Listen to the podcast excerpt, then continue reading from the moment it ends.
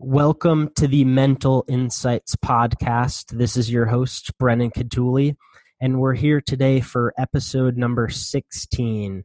And we have a great guest today by the name of Guy Iacono.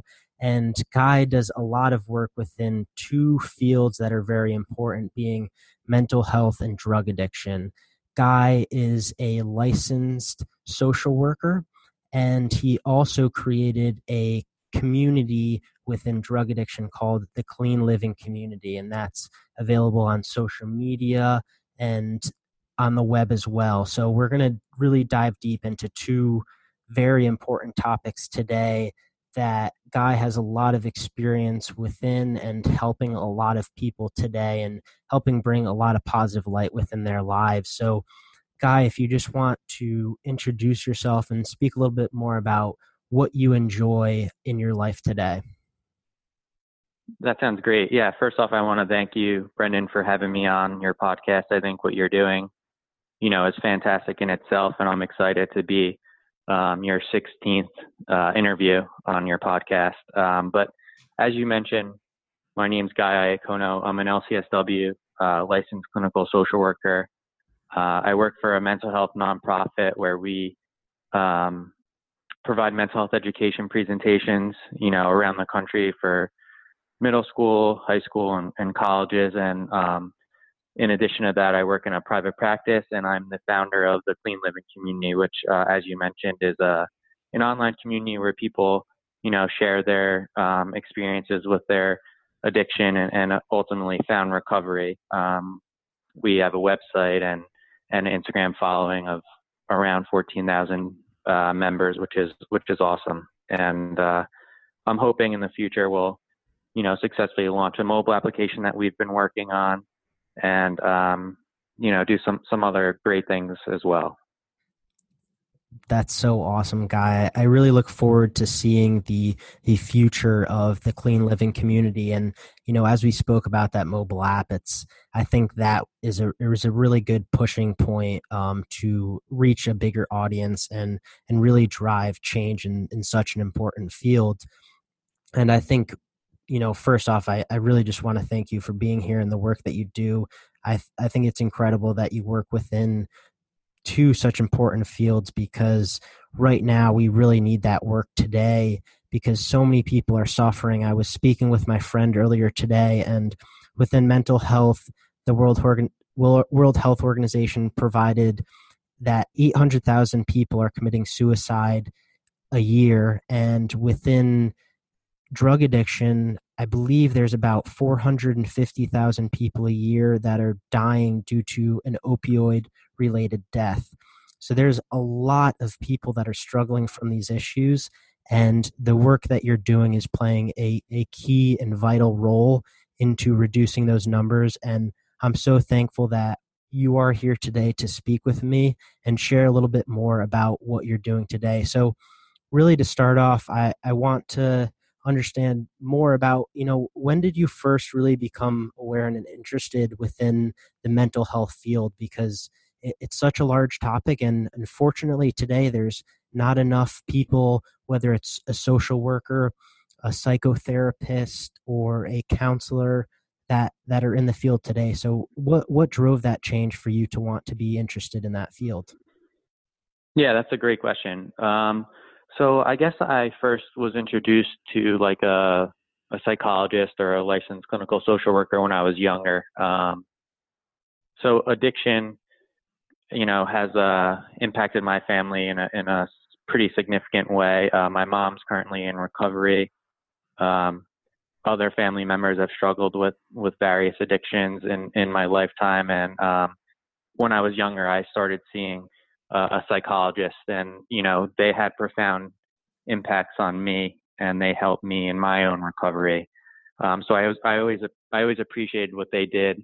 You know, I was grateful for what they did, and um, I guess as I got older, around high school, um, my, my high school and the surrounding high school, we were devastated by a suicide cluster. So unfortunately, I lost um, a lot of people close to me, very good friends, in this suicide cluster, and it kind of rocked our area. Uh, I, I'm from New Jersey in a you know, a small beach area. Um, so everyone kind of knew each other and um, we're a pretty close, you know, tight knit community.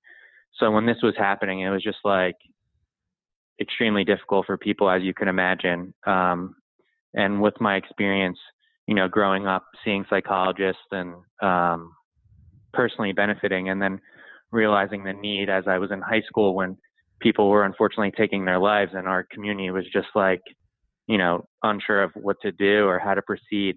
Uh, I would say that that really sparked my interest. So in college, um, I actually started out as a business major. My dad is a um, an entrepreneur and third generation owner of his of his business. Um, and I thought, you know, maybe I would give it a shot. But after one semester, I just realized that I wasn't too interested in it. I didn't think it was for me at the time, and uh, I, I decided to switch over. So, in in undergraduate, I uh, I switched to sociology and philosophy with a concentration in the Italian language, and um, I just loved it. I love learning about social problems and and coming up with ways on how to contribute to to find solutions or resolve certain issues that we face. Um, and then after that, I returned home, decided to go to uh, a local university in New, in New Jersey, and um, completed my master's degree in social work in two years. Um, from there, I worked in a large hospital system in New Jersey uh, as a MICA counselor, mental illness, chemical addiction.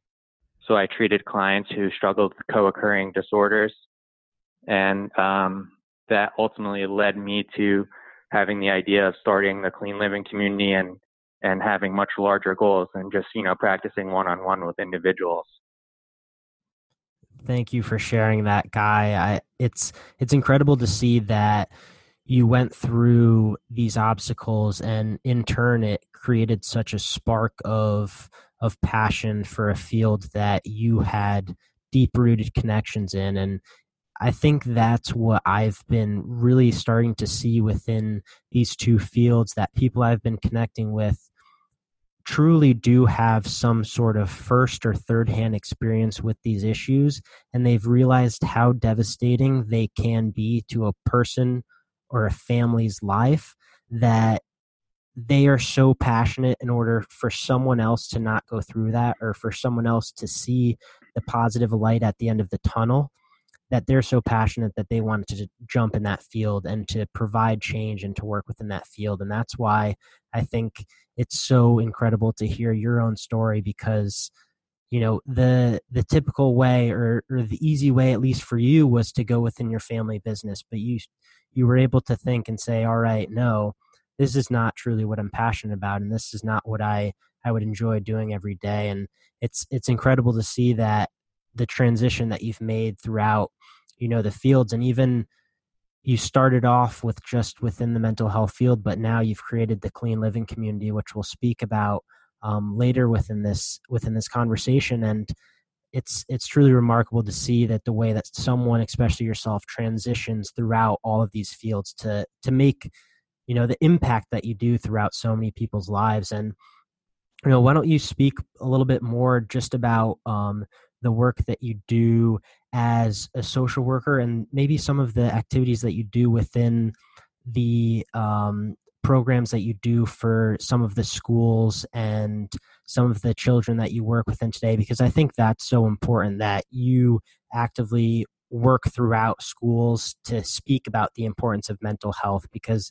i, I do think that that should be a more prominent um, goal for a lot of society today because a lot of schools aren't touching upon why mental health is so important and, and why it's such a a a big problem in, in society today. So why don't you speak about some of the work that you do within within those schools? Absolutely. Um, so uh, my full time role is is with an organization, a nonprofit, as I mentioned before, um, and the organization is, is Minding Your Mind. Um, so they started uh, 11 years ago in um, you know the Villanova area of Pennsylvania, uh, and they've just been expanding ever since. Uh, so I'm actually the director in New Jersey. We have an office in Boston as well, which is great. Um, and I know that you're you know up there in that area. Uh, so we provide mental health education presentations um, to middle schools, high schools, colleges, and even corporations. Uh, our primary program is a, a, young adult speaker program where young adults um, share their life experience uh, with overcoming mental health adversities with a focus on, you know, finding their recovery and um, and and just improving their their mental well-being. Uh, so they go in there, they share their life experience with the goal of removing the stigma around mental health, and uh, it, it's an amazing organization. Um, each after each presentation, you know, students come up, faculty come up, and they they hug, you know, the the young adults. They thank them profusely. Um, some people even admit to the young adult that they might be speaking, and in turn, they go to a school counselor or reach out to a psychologist or a social worker to start, um, you know, setting up appointments and, and scheduling sessions. So the idea is to encourage people to reach out when they need help and not wait until there's a crisis and starting mental health conversations early on. So not ignoring warning signs and all of this. And I'm so happy to work for this organization full time because I know that it would have been such a benefit for, you know, me and, and my friends through high school and the other communities that have been impacted by suicide and, and family members and looking for warning signs and finding, you know, positive and healthy coping skills that are available to, you know, individuals no matter where they are or what kind of money they have. That's great. I, I love the work that that you guys provide because I think what you do is by providing the young adults to share the story is so important because that's a that's a huge way in order to reduce that stigma because oftentimes at least for myself when I was younger I was always told from a an older individual that you know these are issues that people do struggle with but the the barrier that is created through a young adult to an older adult there you don't see that you go through the same experiences or at least you don't think so even if that adult did go through the, those experiences when they were younger.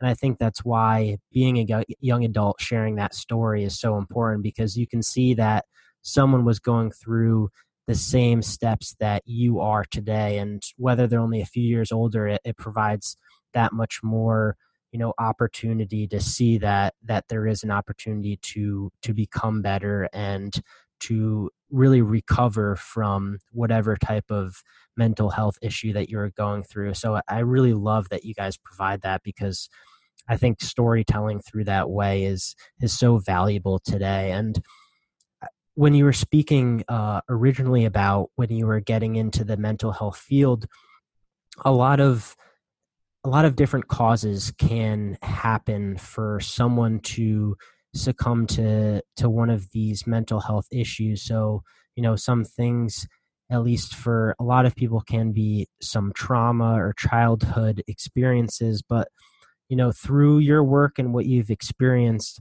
what are some causes that you've seen of why someone will have a mental illness and and what will cause that that dire shift of someone experiencing a, negative thought pattern within their own life? Yeah, that's that's another great question. Um, so I wish that I could, you know, like pinpoint one precipitating factor or one, you know, um, main contributor to mental illness or those struggling with, you know, negative thought patterns or negative behaviors. But it's really a culmination or a combination of things. Uh, could it could be different for everyone. It could be unresolved trauma, excessive stress, lack of sleep, lack of social connection, um, distorted thinking, really, really anything. Um, you know, there's like a nature versus nurture argument. Um, but when you're able to work one on one with someone and understand the larger picture of, of their story, then you're able to narrow down what precipitating factors could be contributing to their own mental illness and that's when you come up you know as a clinician with a specific treatment plan for that individual. Because you know working with individuals um, you can't have like a cookie cutter solution. Um, you can't just take a blueprint from someone else and move it to another client right? You have to understand that your client is an individual and extremely unique um, from every other individual that you've worked with. So there are, you know, obviously similarities as we're all human beings, um, but understanding what what motivates or makes one person tick versus another one, understanding what triggers there are, and how to avoid them and how to cope with different um, stressors are all extremely important.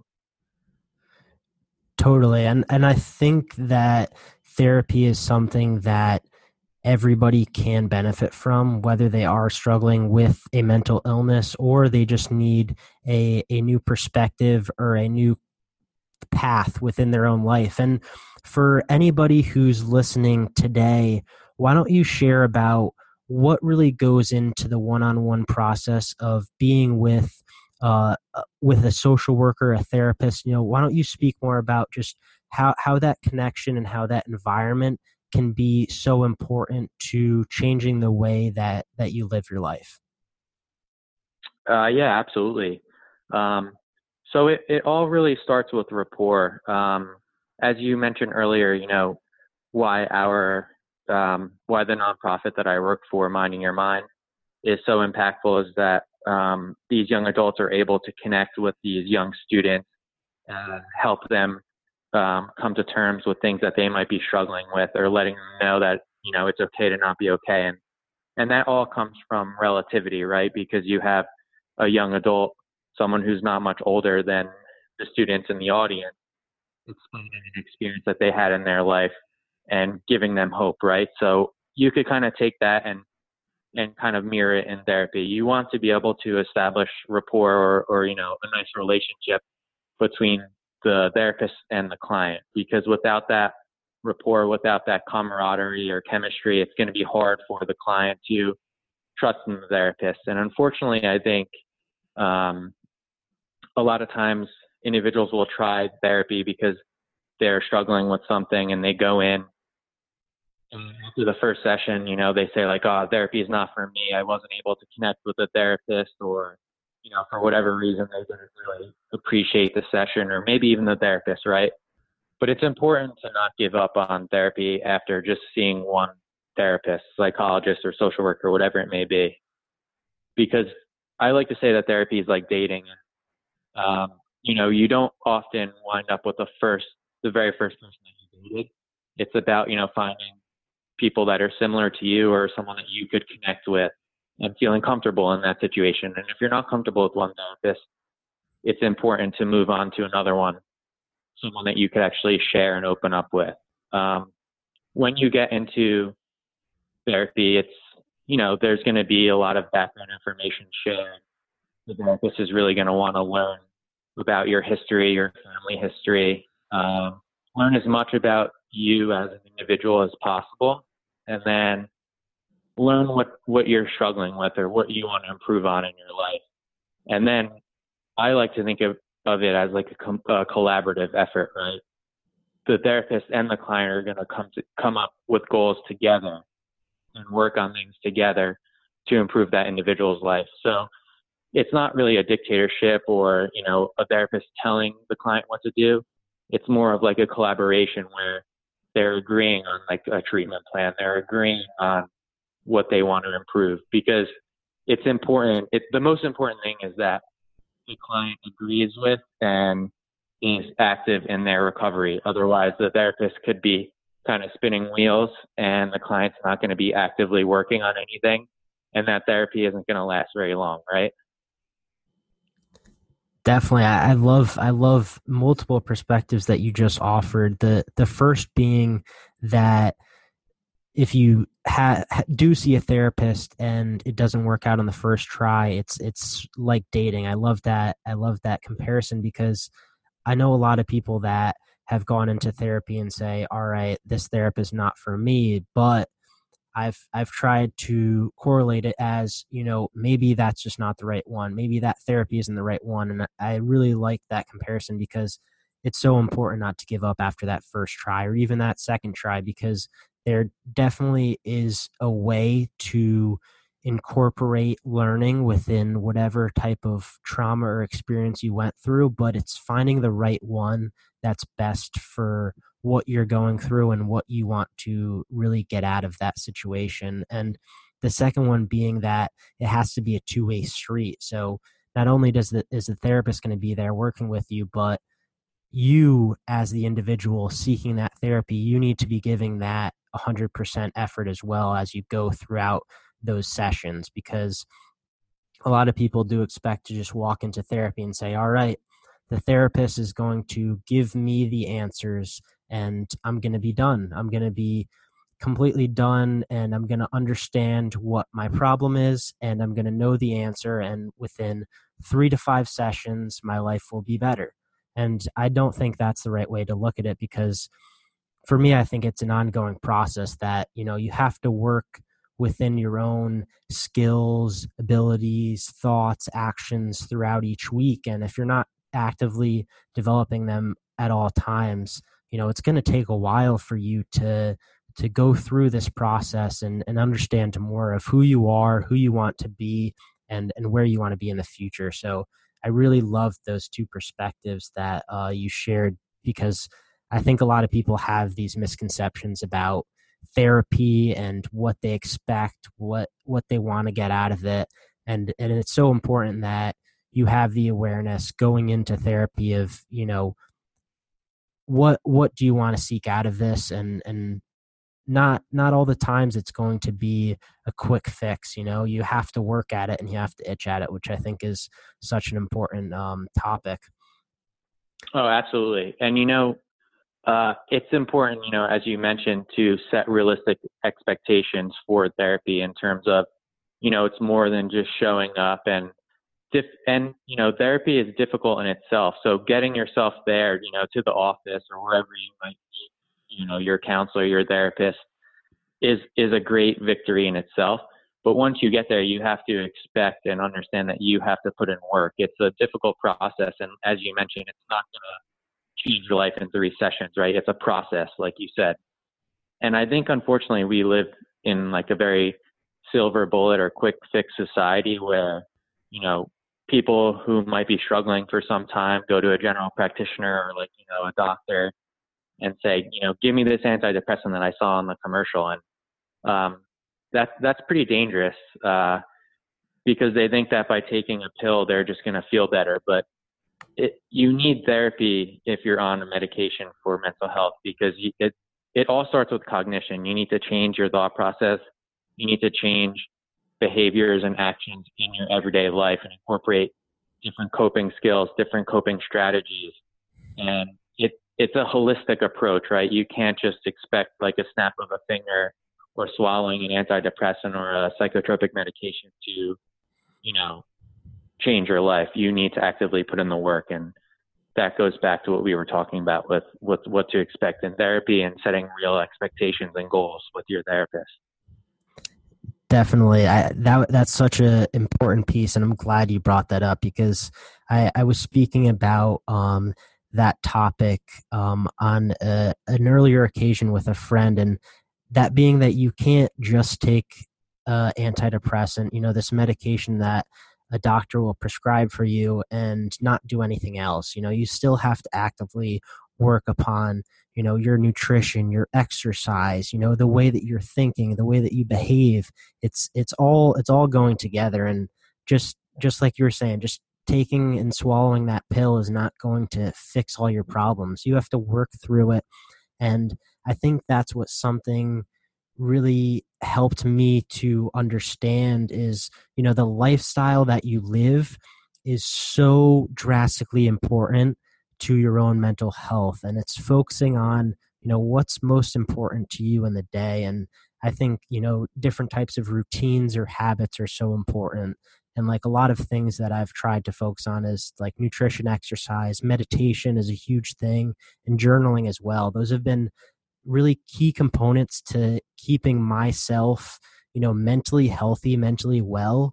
And i think if i wasn't doing that i'd be back in the position that i was you know five ten years ago where i was severely depressed and, and i didn't want to live anymore. So the the concept that people think that nutrition and exercise isn't as impactful as it is is is totally wrong because a few lifestyle changes can drastically change the way that you feel and live your life today. So I'm I'm so happy that you brought that up because you can't just take medication to survive and get better. It's it's a combination of, you know, if you do have that chemical imbalance, okay, you may need that antidepressant through evaluation, but as well, you need to seek therapy. You need to change something within your lifestyle to to seek out a better life. And I think this this really correlates to what we were speaking about originally is, you know, I, I think mental health and drug addiction do have a, a very close comparison and they do go hand in hand, at least for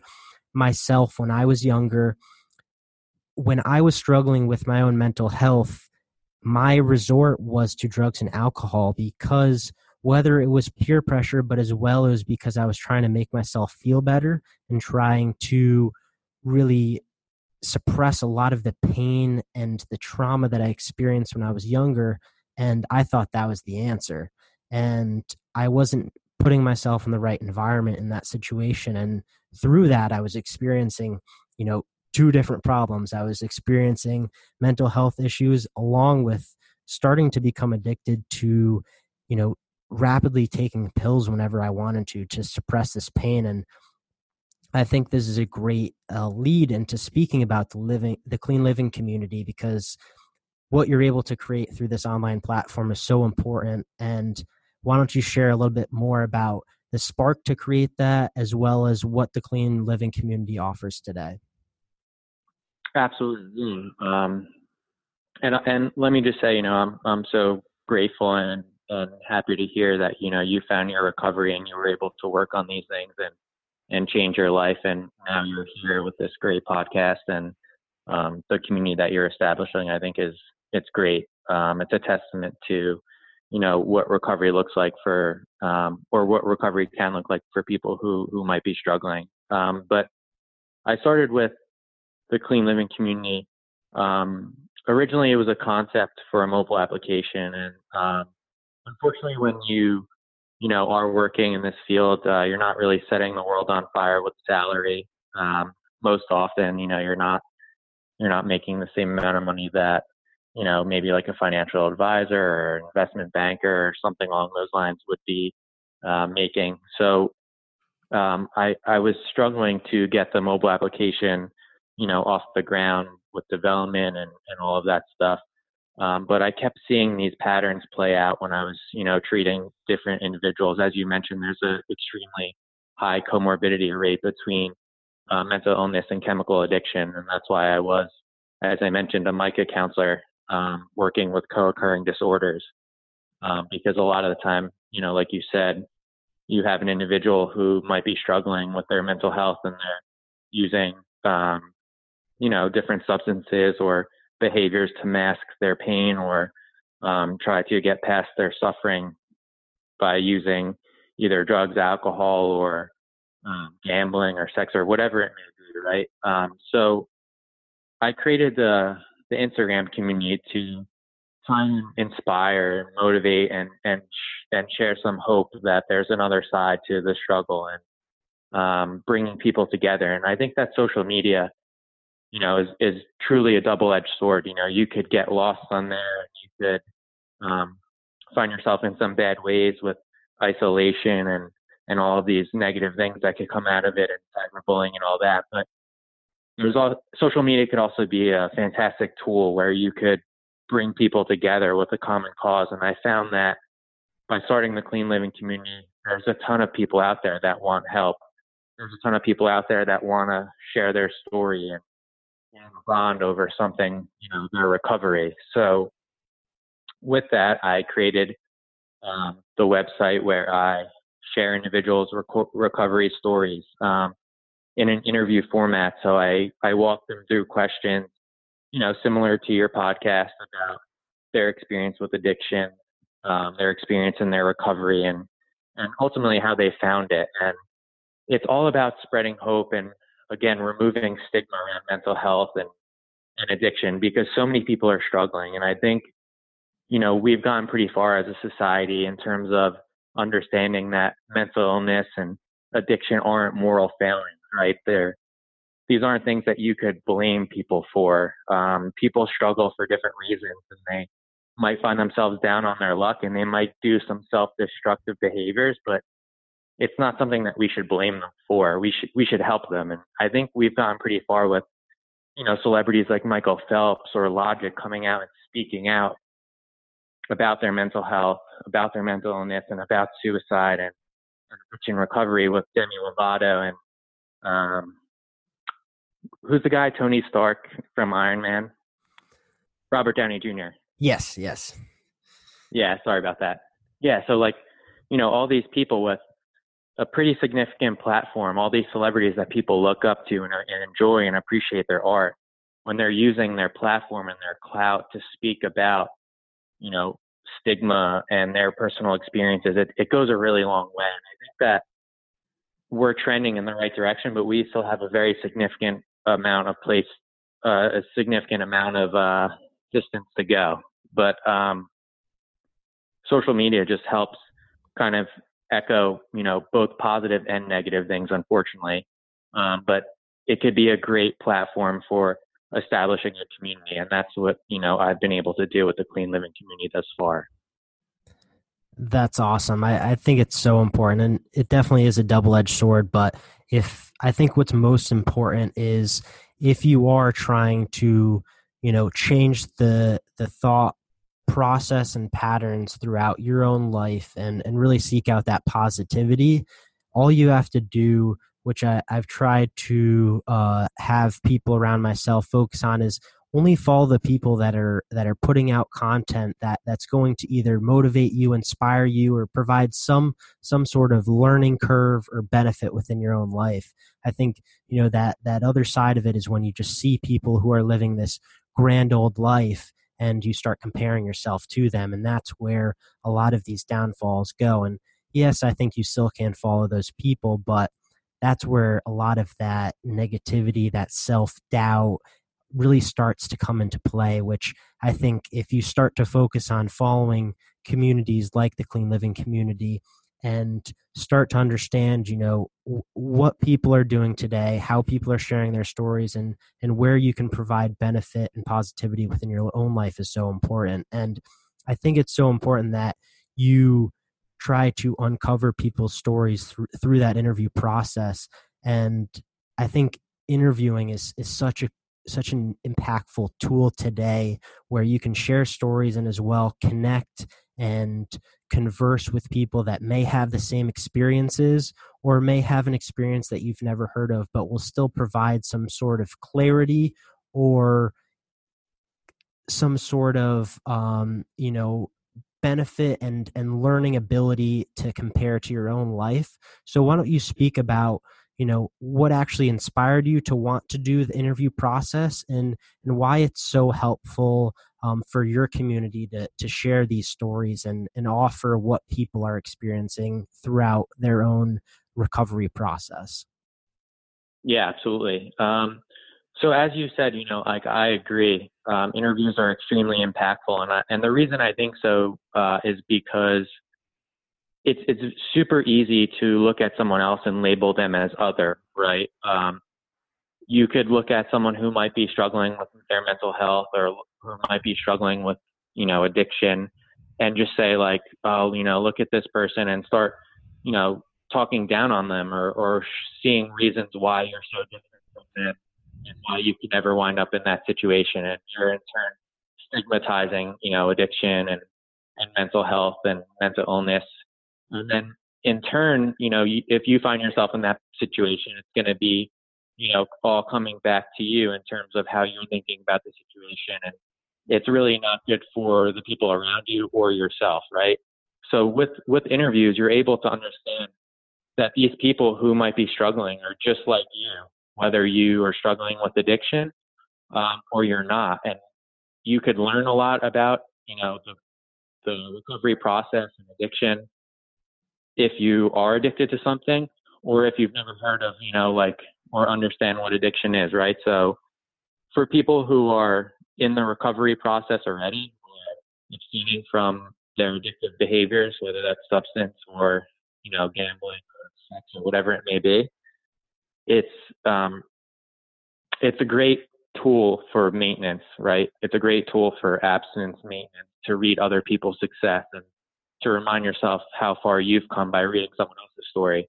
Or if you're on the other side of the spectrum and you're and you're just contemplating, you know, stop stopping using drugs or, or alcohol or whatever it may be, and you read this story about an individual who's similar enough to you, who might have a similar story, and you're able to connect with that story, then that's just a little carrot that you could chase to get to, you know, a point where you're reaching out for help or you're starting the process of recovery, right? Um, addiction, I think, just knocks down walls that we put up around ourselves and others to distance ourselves from, you know, these social problems, mental illness, mental health, um, addiction. Sometimes people don't want to see them for what they are, you know, that they're just people like us that are that are struggling in the moment. And it's easy to just kind of write them off, right? But interviews tell a true story of who the person is and how they got there, and then ultimately how they found recovery, which is inspiring and motivating in itself. Definitely, I, I completely agree. And I, th- what really I think is important to speak about, you know, you you you talked about if you are going through that recovery process or if you're not, and for for someone that is listening or for someone that has people around them that are struggling.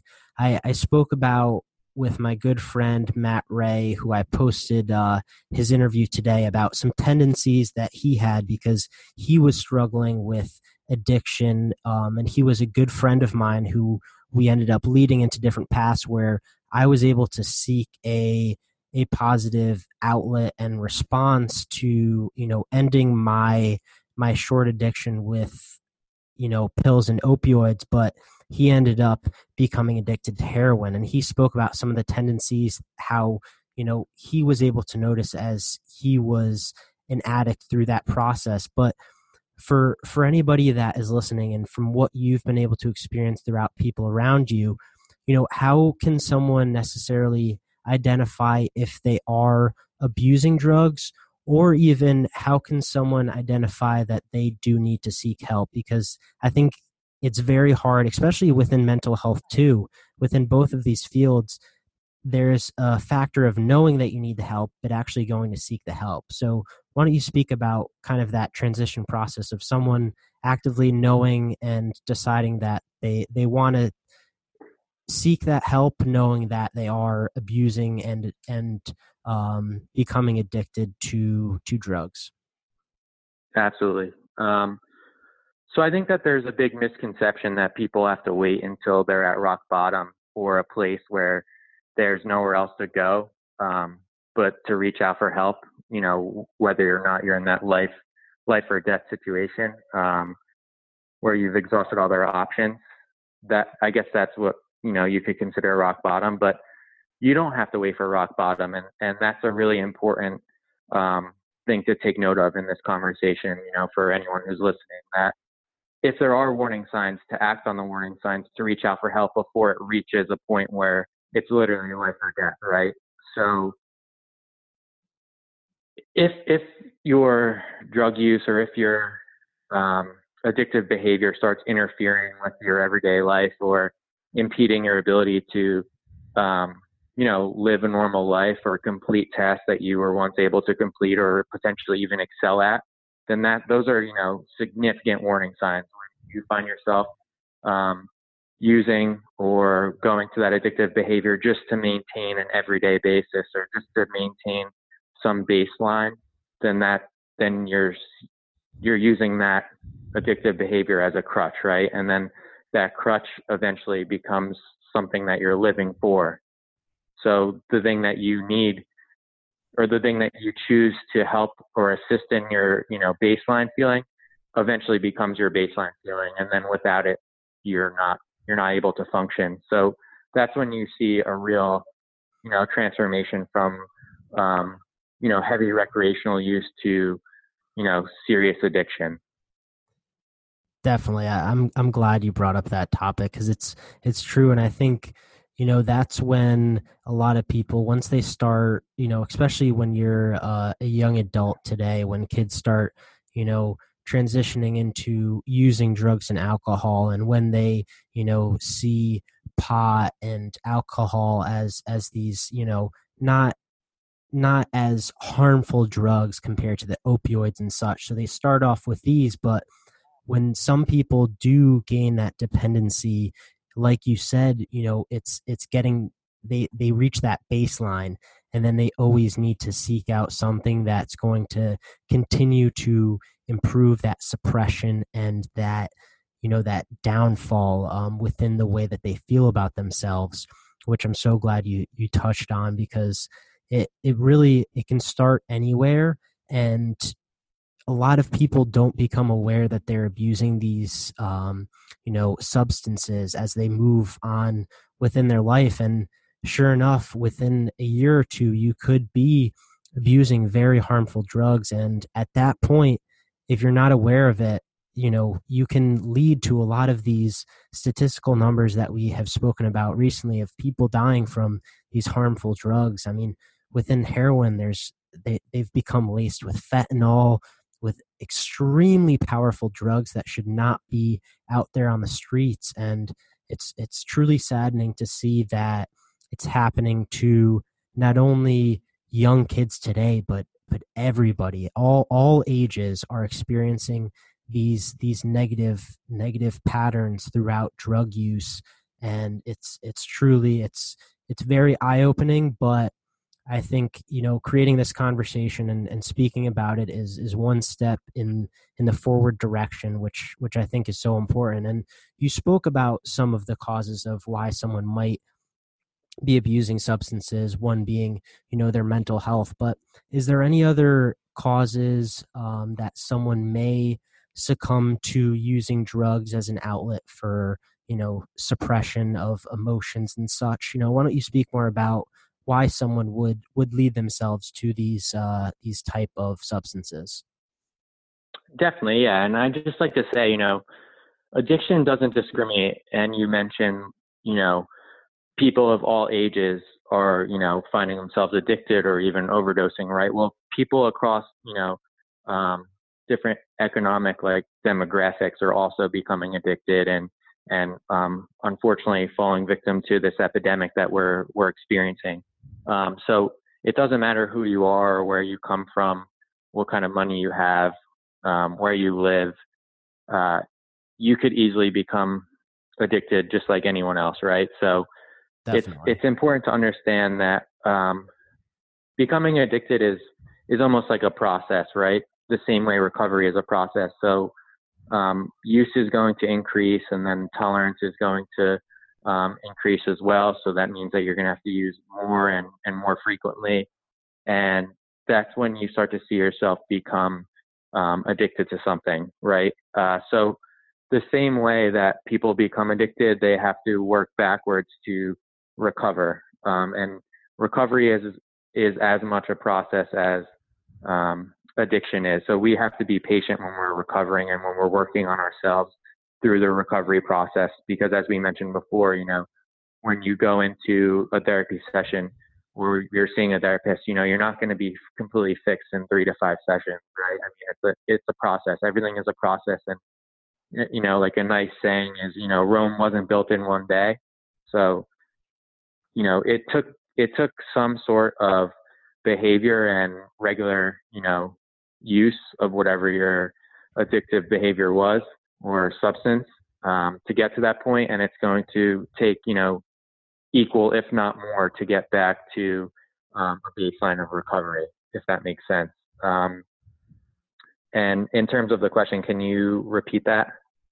Um, so other other causes of drug addiction today. So you know, one being you said uh, mental health, mental illness. You know, some things that I've understood is a lot of people with trauma or, or some negative experiences within their life then lead to drug addiction. So what are what are some causes that you've seen um, people you know leading to drugs? Obviously, there's peer pressure too.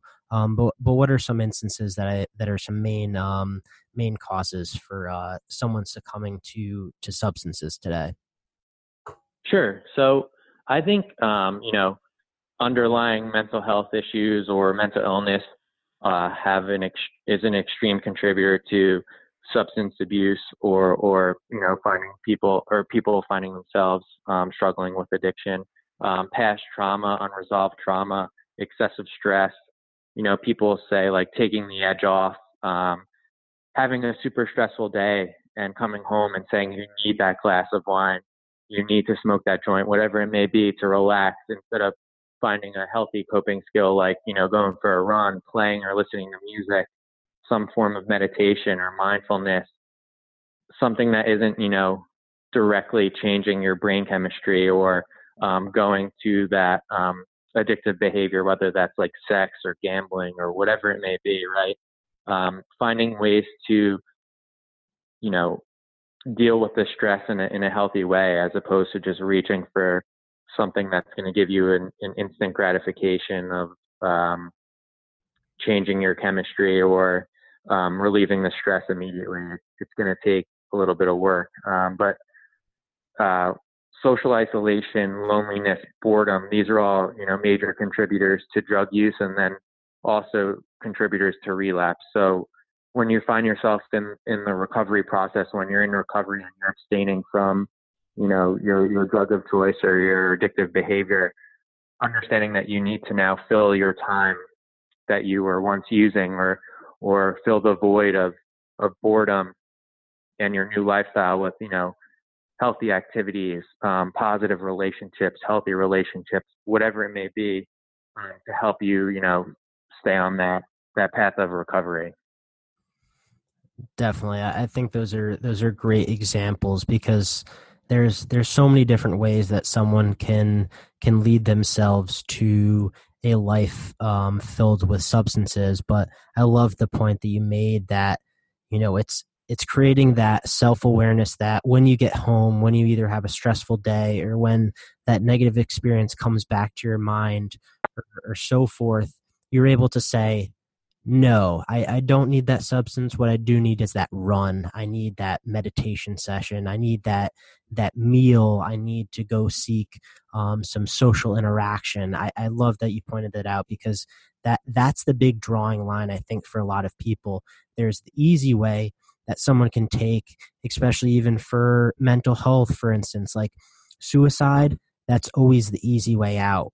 But the more formidable the harder road yes is to stay alive and and face face the issues but the what what you're going to seek and gain out of out of staying alive and focusing on improving your own self and your mental health is is insurmountable. It's it's it's so life changing because there is there is a route out there and and I think that's a big determination with you know you're sitting there and saying oh do I use this substance or do I go for a run?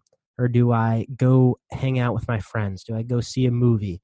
You know, there's there's that fine line between the easy and the hard road. And oftentimes, you know, you see it today. People a lot of times choose that easy road, but we need to start showing that that hard road, there's a lot of positives that come out of it. And there's a lot of truly life changing benefits that you receive and i think that's why you know social media is great because a lot of people are sharing their experiences and saying i was here i was down in the depths of my own mind and a substance but look at where i am today look at where i was able to come to and what i was able to overcome and i think that's what's able to provide a lot of people inspiration and a lot of people the choice to say you know what I'm not going to use that substance today. I'm not going to kill myself today. I'm going to take the hard road. I, I want to lead myself in into a new direction and a new path. And I think that's why, you know, the the recovery and that whole community is is so important and valuable for someone to see because it's tangible evidence that someone has gone through it and and you can join them as well on that road so i think that's that's so important i'm i'm glad you brought that up because that that deciding factor of you know yes or no what's best for me. Often people don't have the ability to make that choice correctly and it's it's whether it's working through a therapist or you know seeing other people's experiences it, it allows for them to see which road is is truly best for their own life. Definitely and and it's important to work on you know that impulse control of simply because you have a a desire or an urge or a craving to you know do something to engage in that addictive behavior um, that you don't have to play it out. So the impulse control of um, you know allowing allowing that craving and that urge to come and go and not act on it and then also the ability to play the tape out. So consequence evaluation you know if i engage in this behavior if i pick up and use or if i you know go to the casino and, and gamble what is going to happen? How am I going to feel afterwards? What are the consequences for my actions in this moment? And those are things that we see, um, you know, individuals who are struggling with addiction uh, really, really battle with. They're they're unable to maintain that impulse control. They're they're unable to play the tape out and and understand that it might make you feel better in that split second, but down the road afterwards, it's going to make you feel worse and uh, and then those feelings of guilt and shame which exacerbate the addiction cycle are going to return. Um, it's important to understand all of this stuff and it might be you know difficult to pick up the phone and call someone who you know is your sponsor or someone who's helped you along the way or um, it might be difficult to get your sneakers on and go for a run in that moment but as hard it is as hard as it is to get yourself to that point it'll make you feel that much better after you do it, right? So it's about understanding that instead of getting that instant gratification, you know, gratification in that moment, that the gratification that will come from, you know, exercising or reaching out to someone who knows you and understands your struggle will be that much more significant and, and help you so much in your recovery. And the more you do that stuff, the easier it is that's the way you form, you know, positive habits and positive coping skills that you have in your tool belt, no matter where you are or where you know who you are. Exactly. I, I love that perspective. That was that was such a great uh, topic to to speak upon because it's it's so important to create those positive habits because they they create in turn a, a new light for you to see your own self and to appreciate your own life and this then in turn you know speaks about a lot of the relationships like you said being able to pick up your phone and call your friend or you know to call your sponsor is that that one step right there is so so valuable because you took a courageous step moving forward and you didn't not pick up that phone and you didn't say all right no they don't want to speak with me or i don't need to speak with them because i don't need that help. So i think the importance of relationships is is of very valuable because what you really surround yourself with dictates a lot of how you live your own life. For me, when I was younger, I surrounded myself with a lot of people that did not really seek the best interest for my own good and they really led me into a path that wasn't wasn't best. So, you know, why don't you speak about the importance of relationships within not only drug addiction and those people who are going through recovery, but as well mental health because you know having these positive habits and routines of you know having a friend that you can go for a run with or having a friend that you could cook a meal with can provide so much value within your own life. So you know why don't you speak about how relationships can dictate whether you're able to fully go through recovery or you know how they can bring you into a into a even more negative place um, than you were before Sure. Um, so social connection is extremely important for humans. You know, human beings are social beings. You know, we're we're similar to pack animals. We need socialization, and when we're struggling is when we're most vulnerable. So, um, the same way, you know, you mentioned, you know, p- potentially going with the wrong crowd and you know doing things that weren't in your best interest. Um, you know, when you're struggling with addiction, um, it's important to understand who are the people and where are the places and what are the things that you guys are doing. So in recovery, people, places, and things are three concepts that we, you know, discuss all the time, right? So who are the people that you're with? What are they doing? And where are you guys going? Like, what is the goal of the community that you're putting yourself into? Is are the group of your are your friends, you know, like just looking to get high or engaging in these activities that you're now addicted to um, because that is the sole purpose of of what your relationship is right i mean there's so it so often am I with someone in a session where they say like, "Oh, my friends, you know, they're not going to want to hang out with me because I'm not going to be, you know, using drugs or I'm not going to want to gamble or um, engage in any of these like other addictive behaviors." Um, and at the end of the day, like, are they really your friends or are they just like the people that you're running with? And running, I mean, like, you know, engaging in those unhealthy behaviors, the ones that you're trying to avoid, right? So simply because you're with them when you're using doesn't mean that they're your friends because at the end of the day, your friends should have your best interests at heart, right? They should want what's best for you. And unfortunately, when you're struggling with addiction, um, all those best interests kind of go out the window and you're only focusing on um, how to get back that high, whether that's through substance or, um, you know, another behavior. So social connection on the other side is extremely important as well, where you're, you're surrounding yourself with support, whether that's family, whether that's friends, whether that's just a clinician at first, right? A psychologist or a therapist, someone who does have your best interest, someone who's going to help you get through those times where you're struggling and, and remind you, you know, you don't have to pick up or you don't have to engage in this behavior to feel better. And even though in that split second, in that one moment, it might feel better, it's going to make you feel way worse afterwards, right? So having a having a community of people who share your interests, whether that's running, photography, cooking, eating, um, going to the movies, it literally could be anything is extremely important. Finding people who are like you and don't only want to engage in those unhealthy behaviors um, goes a long way, right? So when you find recovery, it really is uh, a transformative process. You need to transform your life. You need to find new friends, find new social circles, find new places to go, avoid the places and the things that you were once doing because those things could all in turn become triggers and we want to avoid as many triggers as possible.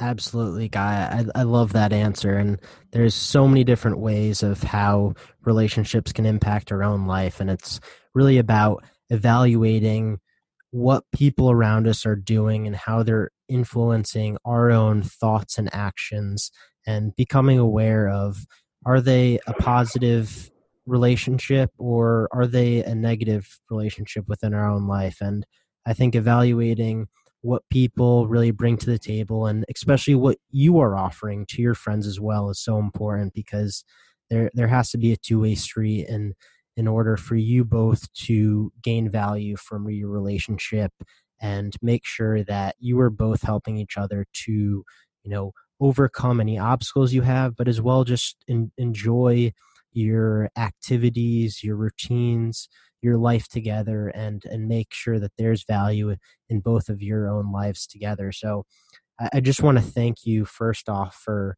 being here today. I have one more question but i i really want to provide um, some some gratitude towards you being here today towards the work that you do. I think what you do is truly commendable and it it offers such a great perspective in terms of you are a, a living example of you experienced something at, at a young age and you in turn took your obstacles and flipped the perspective. And now you're helping people go through similar experiences and similar issues that you saw cause harm to people and yourself while you were younger. So i, I really want to thank you for the work that you do and as well for being on this podcast today because it was such a pleasure interviewing you and sharing more about the work that you do.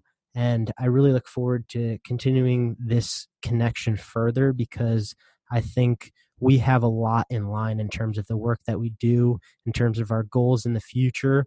And there's there's a lot more growth and and value that we could provide within these two fields because like we were saying earlier, you know, there's still so many people struggling from these issues, and we definitely do have a lot of work to do, but we are getting the ground running today. And what we're able to already provide for people going through these experiences is extremely valuable and important for what we're doing. So I really just want to thank you for being on this podcast, Guy.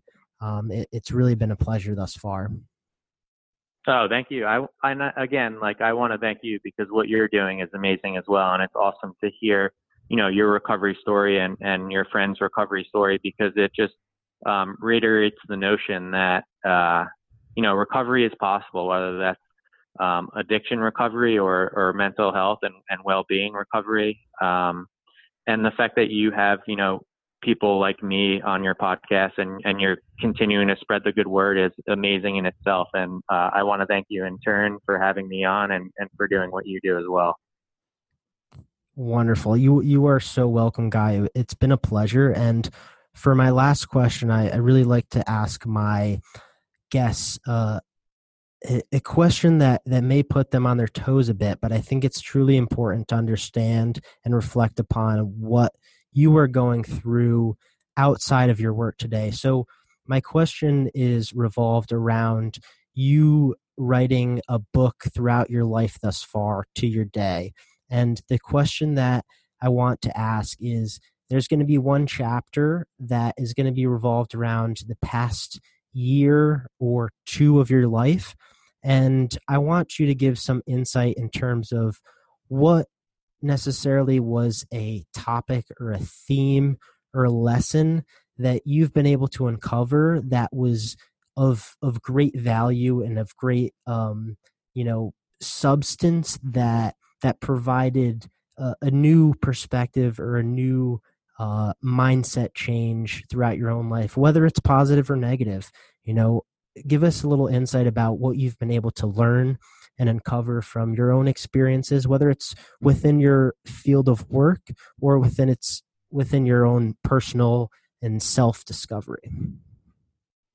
Uh, yeah, that's that's a that's another great question. That one definitely puts me on my toes. Um, I would say, you know, if there was like one chapter, maybe I would title it uh, perseverance. I guess just because as you continue to go, you know, on your path and and work towards things just remembering not to give up whether that's personally or professionally uh, doing whatever you're doing just as long as it's something that's bringing you joy and um, is is benefiting you and others then you perser- you persevere and you continue on that on that path because no matter where you are as long as you continue to go and explore and continue to learn and meet new people, new and, and better opportunities will come. So um, I'm extremely grateful for the opportunity um, to work for, you know, the organization that I'm working for full time, Minding Your Mind. And I, it's something that I never would have considered myself doing. Um, working in a private practice and being able to help and work with individual clients on a regular basis is um, you know, a goal that I set for myself years ago and I wasn't ever sure it would really come to fruition. And just being where I'm at and who I am, you know, on this day to this day is, uh, I think just all about perseverance and, and, you know, continuing on that path and no matter how many obstacles come in your way, continuing to either jump over them, go through them, or move around them some way and persevere on your goal, toward your goal and, and on your mission because as you persevere and as you progress, uh, new people will come into your life who could help you, and you in turn could help them, and um, just not losing sight uh, of of who you are and what your goals are and what you want out of life and what you want out of you know different objectives that you're potentially working on. Just uh, keep going, and if you're struggling, just make sure you know you you know that it's okay to reach out and there are people who are willing to help and there are people doing great work in this in this world and in this life. That's awesome guy. I love that response and i think that definitely speaks to who you are and what you've been able to do thus far and i think what you are going to continue to do within the future. So i'm so happy to hear that and it, it really was such an honor to have you on my podcast today. You were the 16th episode of the Mental Insights podcast, and it was it was such a wonderful uh, pleasure to speak and share your story. We're going to have all the links to your work, to your social media, to your website, and allow the audience to see more about your work and to get in touch with you to you know share their own stories for anybody who's listening who has experienced these issues or for someone that may uh, be facing one of these issues throughout their day to day that they can reach out to you and gain some more um, insight and value to how they can move forward within